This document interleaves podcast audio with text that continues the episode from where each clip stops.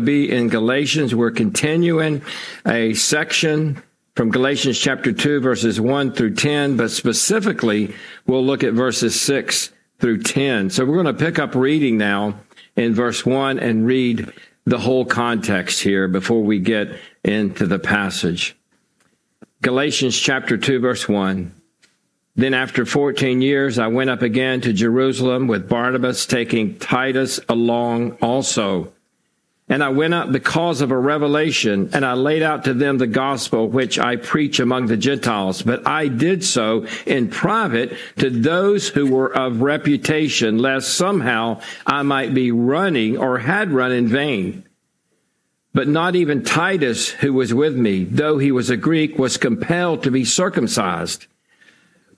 But this was because of the false brothers secretly brought in, who had sneaked in to spy out our freedom, which we have in Christ Jesus, in order to enslave us. But we did not yield in subjection to them for even a moment, so that the truth of the gospel would remain with you. And then verse six, our text for today. But from those who were of high reputation, what they were makes no difference to me God shows no partiality. Well, those who were of reputation contributed nothing to me.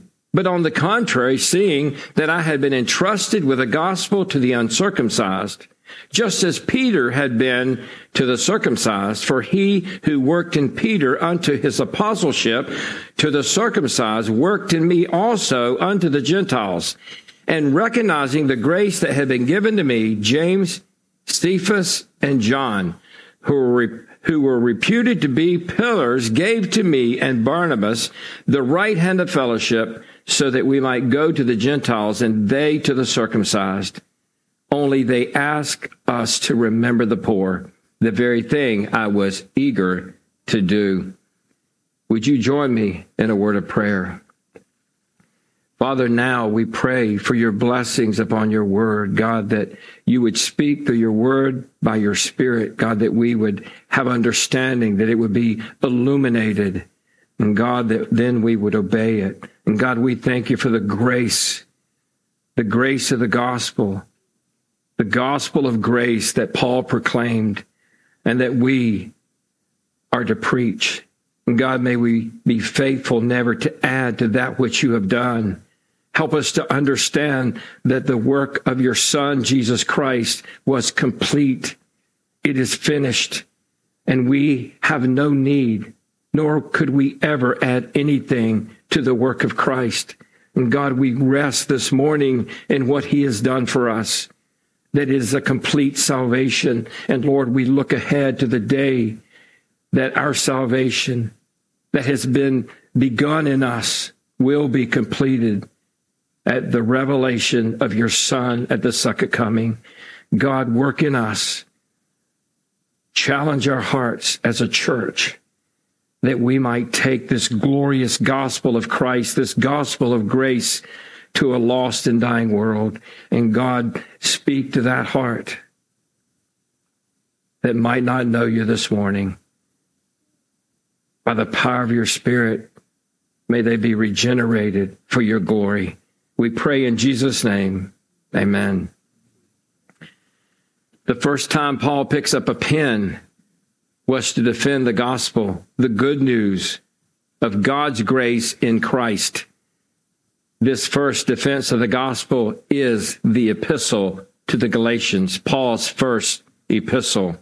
Paul was an apostle sent by God to proclaim the good news of Christ. He was a defender of the gospel. There is a defense and proclamation of the true gospel found throughout his writings.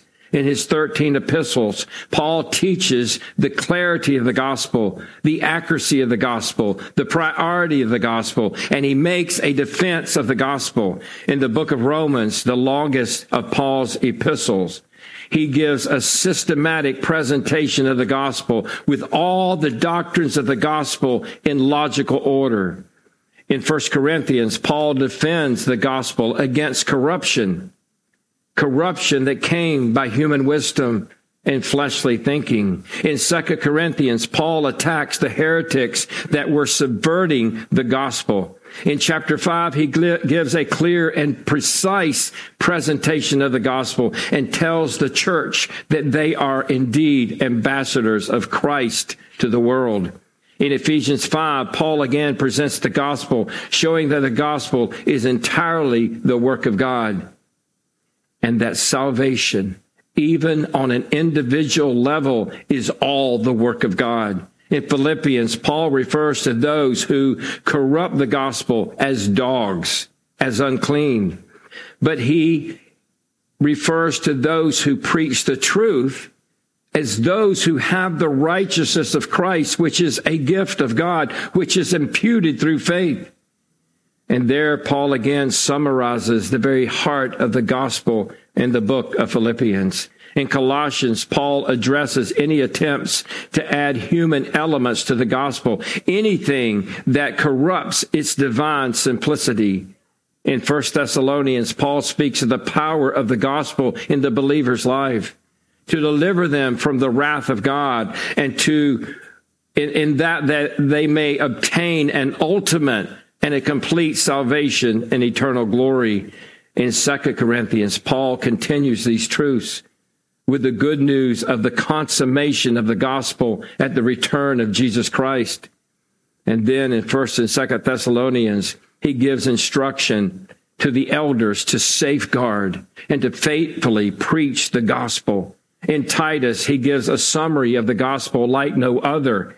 In chapter 2, beginning in verse 11, he writes, For the gospel, or excuse me, for the grace of God has appeared, bringing salvation to all men instructing us that denying ungodliness and worldly desires, we should live sensibly, righteously, and godly in the present age, looking for the blessed hope and the appearing of the glory of our great God and Savior, Jesus Christ, who gave himself here it is specifically, who gave himself for us that he might redeem us from all lawlessness and purify for himself a people for his own possession, zealous for good works.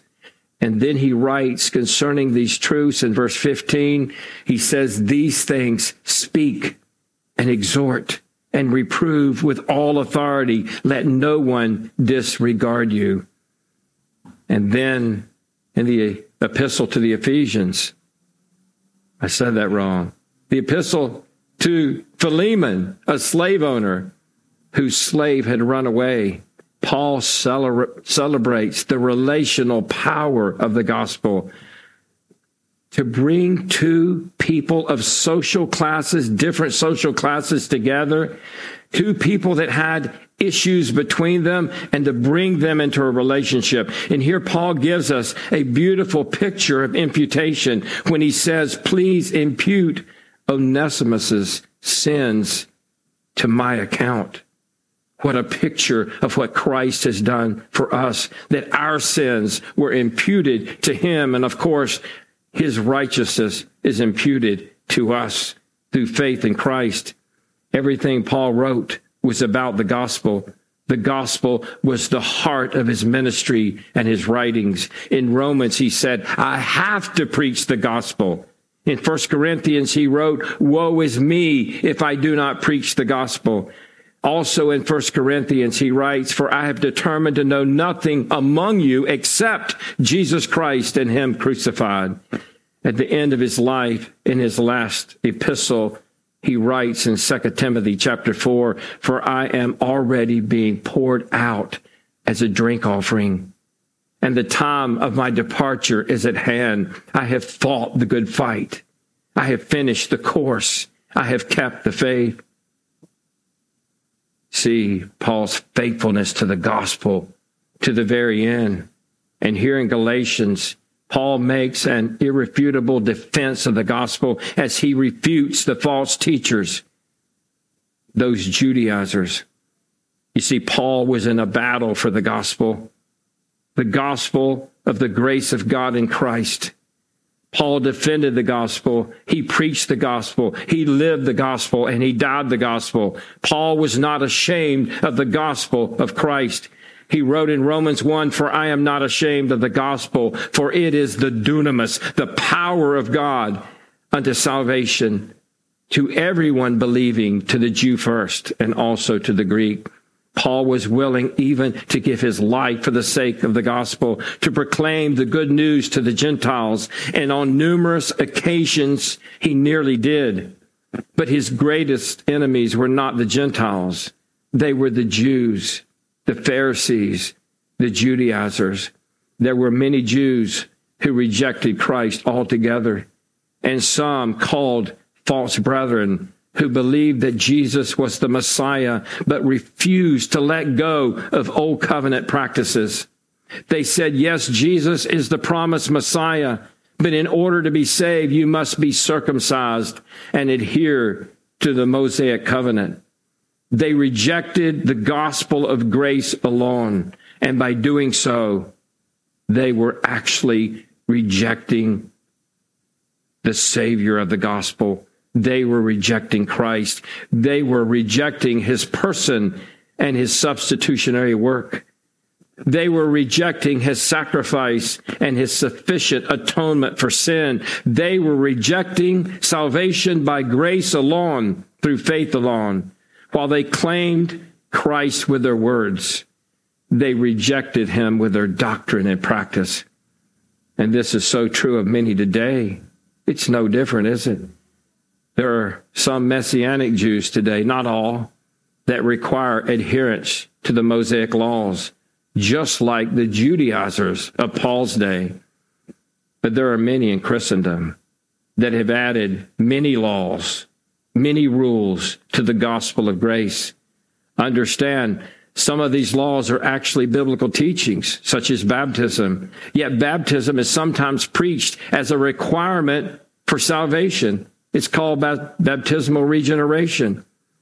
But there are other things. Sometimes laws are added and taught in such a way that the hearer understands them as requirements for salvation. And you end up with people trusting their own efforts rather than the finished work of Christ. I've seen people that adhered, that have had adhered to all the so-called Christian standards but they were legalistic at heart. They did not have the evidence of the fruit of the Spirit.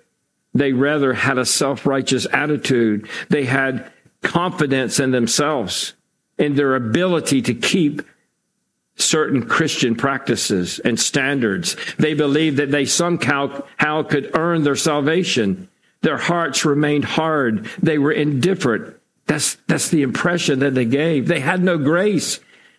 But these people sometimes are deemed as the spiritual elites in their churches.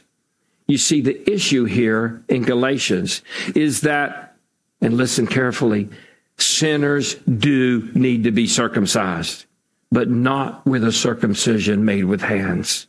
Not a circumcision of the flesh. Rather, the sin, the sinner needs a circumcision made without hands a circumcision of the heart by the Spirit. For believers are the true circumcision who worship in the Spirit of God and boast in Christ Jesus and put no confidence in the flesh. You see, when God, by His Spirit, circumcises the heart through faith in Christ, when God gives a sinner a new heart by His grace, we then seek to please God out of gratitude. We love God because he first loved us. We put no confidence in the flesh. We do not seek to add anything to what Christ has done because our trust is in him. The true believer boasts in Christ and Christ alone. That's the heart of a true believer. Why? Because He is our salvation. He is our forgiveness. He is our perfection and He is our righteousness. There's no need for anything else. We cannot do anything to add to what Christ has done. That's what the Judaizers were doing, and that's what people do today. The moment Christ died on the cross, he said Tetelestai, It is finished. It is accomplished. It is complete. But it does not mean, this word does not merely mean to bring to an end. Rather, it means to bring to perfection or to its destined goal. Christ truly and perfectly accomplished what was necessary to save wretched sinners like you and I. God's grace is found in Christ and Christ alone and received through faith. This is the gospel that Paul preached. This is the gospel that the apostles preached and that was made apparent. It was the same gospel at the Jerusalem council. See, this is the good news that came by revelation of Jesus Christ. For Christ and Christ alone is the good news, and He is sufficient. His person and His work is efficacious for our sins. In the last few weeks, we have seen in Galatians that Paul received nothing from the other apostles as far as the gospel is concerned. The gospel that he preached came by revelation of Jesus Christ.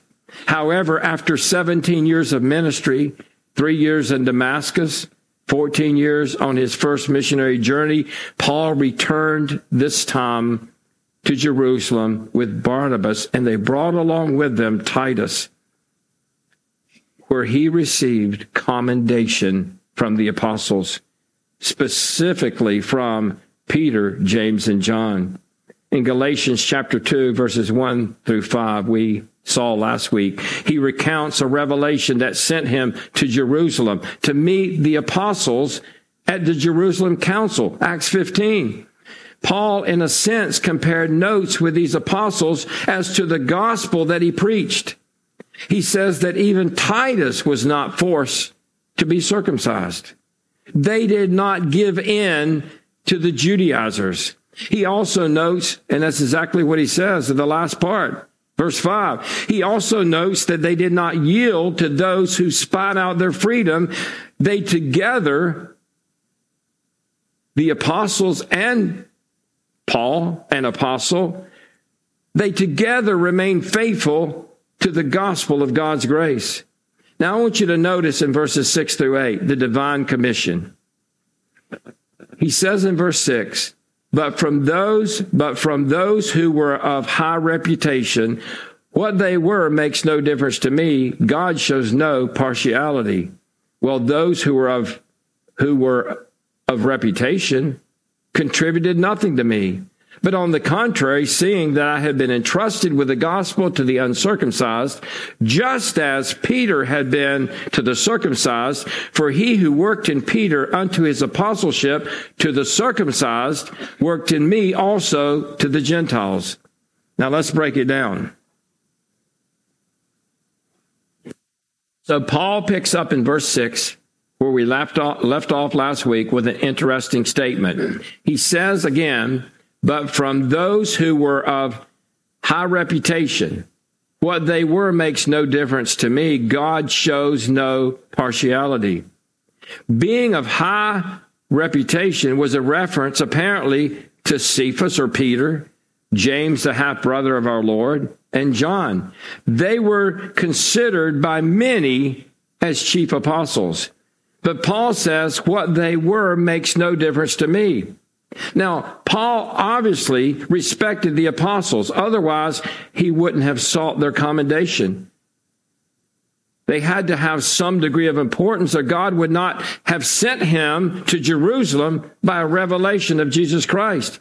Paul's point was that just as the chief apostles, chief apostles were appointed by Jesus Christ, so was he while he had sought their commendation for the purpose of defending his apostleship, his message to the Gentiles, and his message to the Gentiles.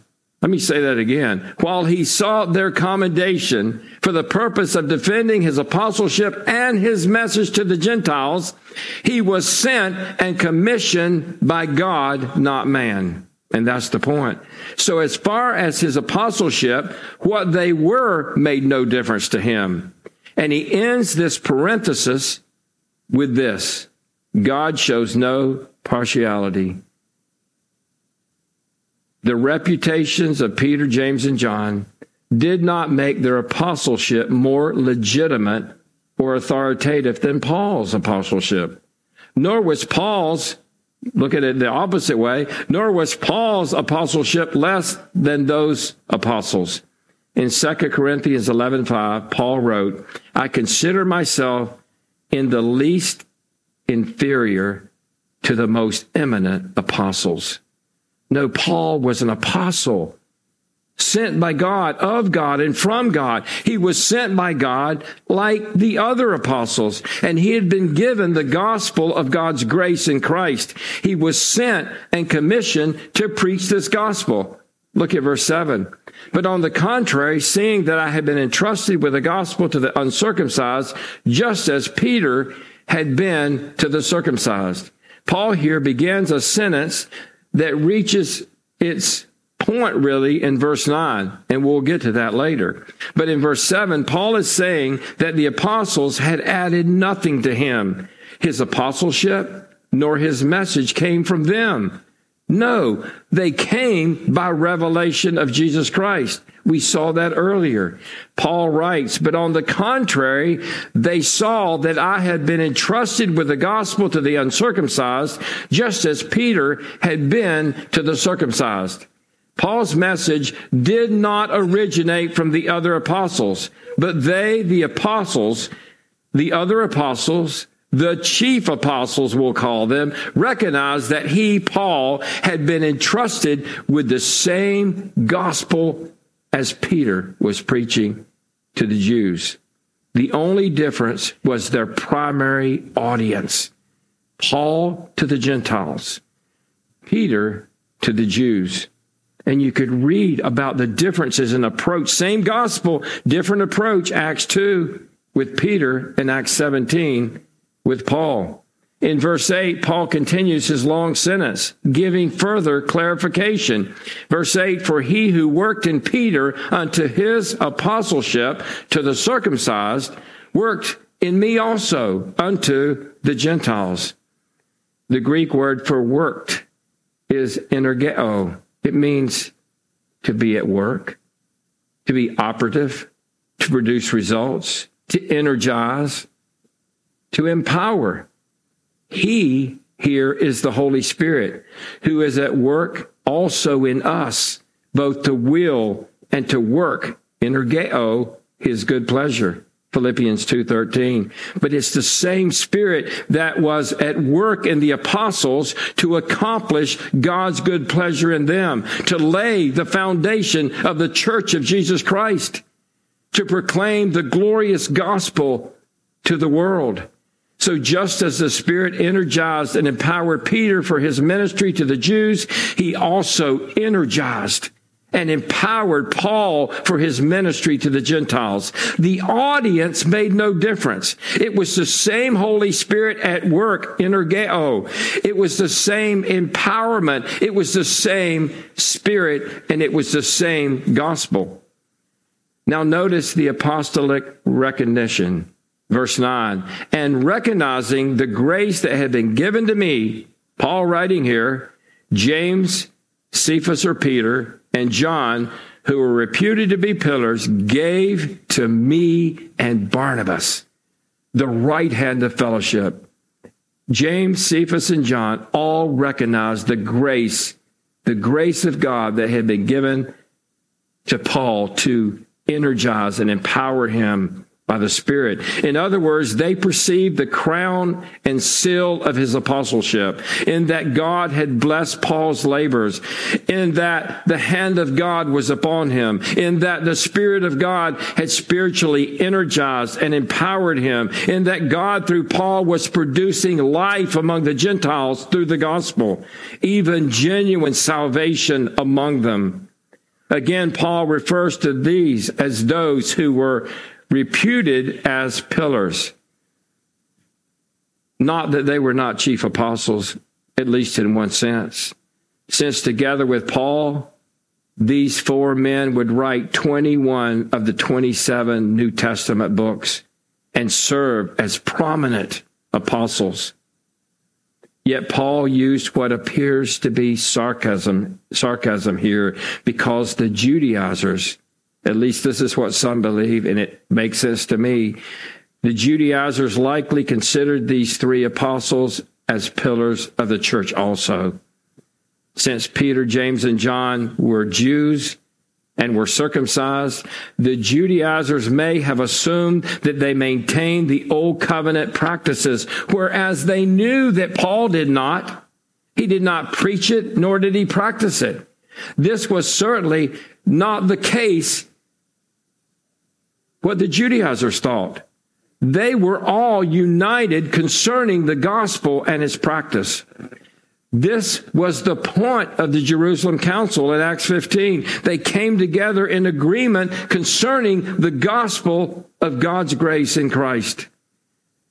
And now notice what happens. The three who were called pillars gave to me and Barnabas the right hand of fellowship. The word fellowship is translated from the Greek word, you know it well, koinonia communion, fellowship, participation, partnership. So the right hand of fellowship had more, had much more of a meaning than a typical handshake does today. In the Near East, the giving of the right hand was to make a solemn vow of friendship. It was actually a mark of partnership. 18th century Baptist theologian John Gill wrote concerning the statement, it was a token of a covenant or agreement between them.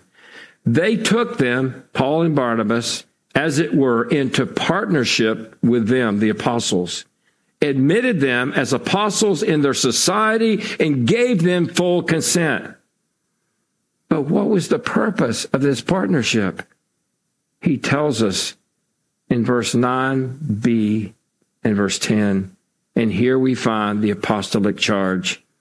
Verse 9b, so that we might go to the Gentiles and they to the circumcised. They only ask us to remember the poor, the very thing that I was eager to do. The apostles had now confirmed that they all had the same gospel. They were united. They were united in preaching the gospel of God's grace through faith without circumcision, without the works of the law. While Peter, James, and John and the other primary ministries were to the circumcised, the Jews, Paul and Barnabas, their ministry was primarily to the uncircumcised, the Gentiles. Different groups of people different religious backgrounds, but the very same gospel. But God did not just call apostles to take the gospel, did he? No. He called the church to take the gospel to the ends of the earth. Did you know that there are tribes of people today that have never heard the name Jesus Christ? Many around the world never heard the name of Christ. They do not have a Bible in their own language. And I challenge you today with the command to take the gospel to the world. It didn't just apply to the apostles, to the disciples. It applies to the church because we see that playing itself out in the New Testament. And this may seem like an overwhelming test, and we can't do it all. But we have to recognize that this is not something that we are to do in our own power. Even the part, the little part that we as a church or you as a person might partake in. You are not empowered according to your own strength. You're empowered by the Spirit. What did Jesus tell the disciples in Acts 1 8? But you will receive, there's that word again, dunamis, power when the Holy Spirit has come upon you, and you shall be my witnesses both in Jerusalem and in all Judea and Samaria and even to the end of the earth.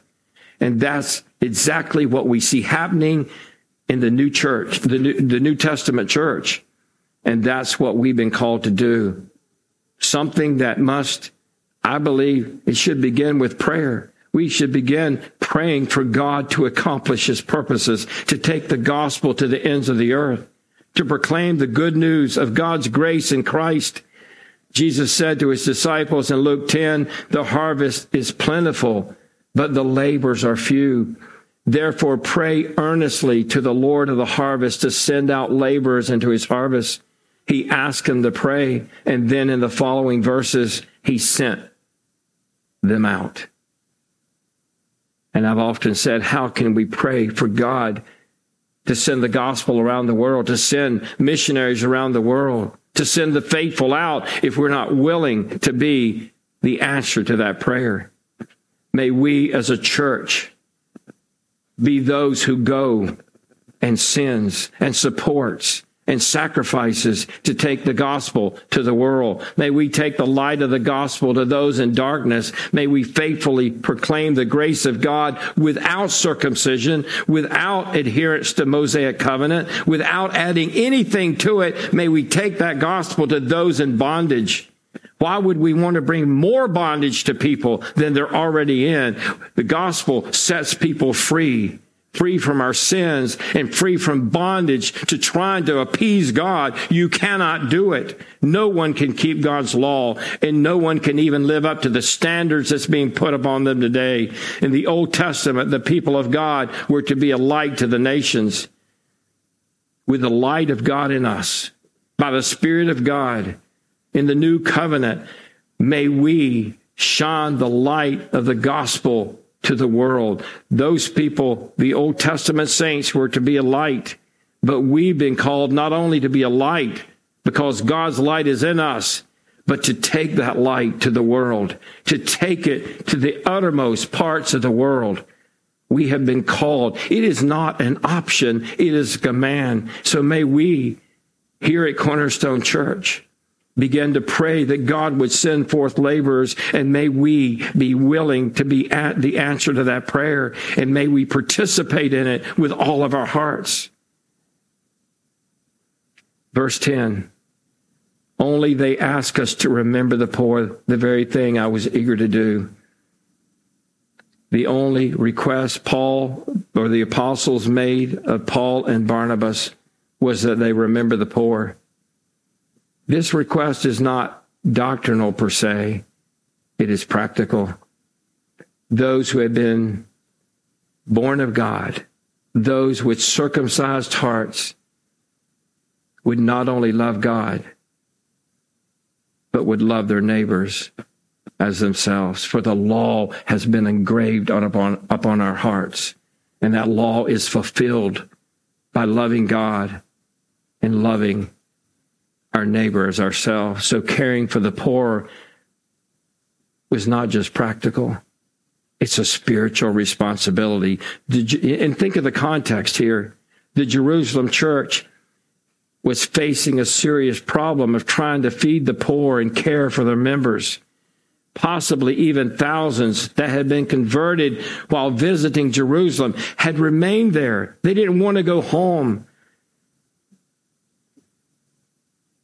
But because they were Christians now, because they named the name of Christ, many would not hire them. We know that. So they had difficulty finding employment. They were suffering. And that's why you see so many of the churches sending money back to, to the Jerusalem saints. In the early days of the church, those who had money because of this problem those who had money and other possessions shared what they had with all as anyone might have need, Acts 2.45. But also during the reign of Roman emperor, which actually preceded this letter, Roman Emperor Claudius, widespread famine had come, making things even worse. Adding another factor, Acts chapter 11, verse 28. The apostles are calling for true believers to care for one another. It should be natural for those with new hearts. John would later write, But whoever has the world's goods and sees his brother in need, closes his heart against him, how does the love of God abide in him? 1 John 3 17. James would also later write, that the, a professing believer, if a professing believer says to a brother or sister without clothing and in need of daily food, go in peace, be warmed and be filled, and yet does not give them what is necessary for their body, what use is that? And then he says in the next verse, even so faith, if it has no works, is dead. So, based upon this request from the apostles and the love of God, Paul, throughout his ministry, continually encouraged believers who were able to give financial aid to those who were suffering. And he commended those who were generous in doing so. Many texts that we could look at. Paul explained to the Roman church, for if the Gentiles have shared in their speaking of the Jerusalem saints, spiritual things, they are indebted to minister to them also in material things. Ladies and gentlemen, we have been called to take the good news of Jesus Christ to a world in darkness. The gospel of grace, apart from the works of the law, to a world in spiritual ignorance. But the gospel must be real in our lives. By the Spirit of God, through salvation, we're regenerated. We're made alive in Christ. Through faith, the good news brings us into reconciliation with God. By the Spirit, we're empowered to love one another, to serve one another, to sacrifice for one another, to walk in good works.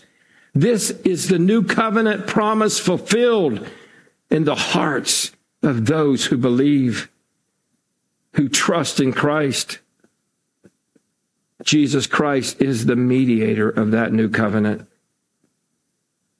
And those in Christ, those who have been born from above, have been transformed by the Spirit of God. We are new creations in Christ. May we go and live like it. May we sacrifice and serve one another. So there's really two issues here. Could almost make two sermons out of this very easy. But the importance of a gospel that's all of grace, that's by grace alone, is so crucial for us. It's crucial for the church today. It's crucial for us here at Cornerstone. May we always be faithful. May we always be studying. May we never divert from that gospel of grace. But also, when our hearts are changed, God has changed us. He's given us new life. He's regenerated us.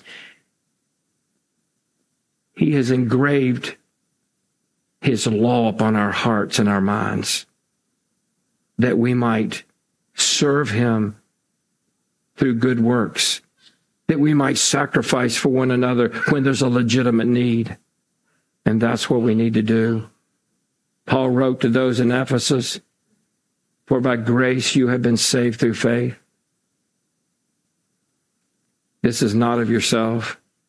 It is the gift of God, not of works, lest any man should boast.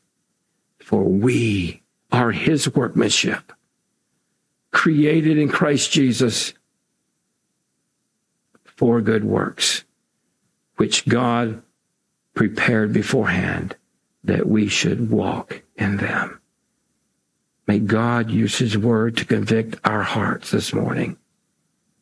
Let's go to the Lord in prayer.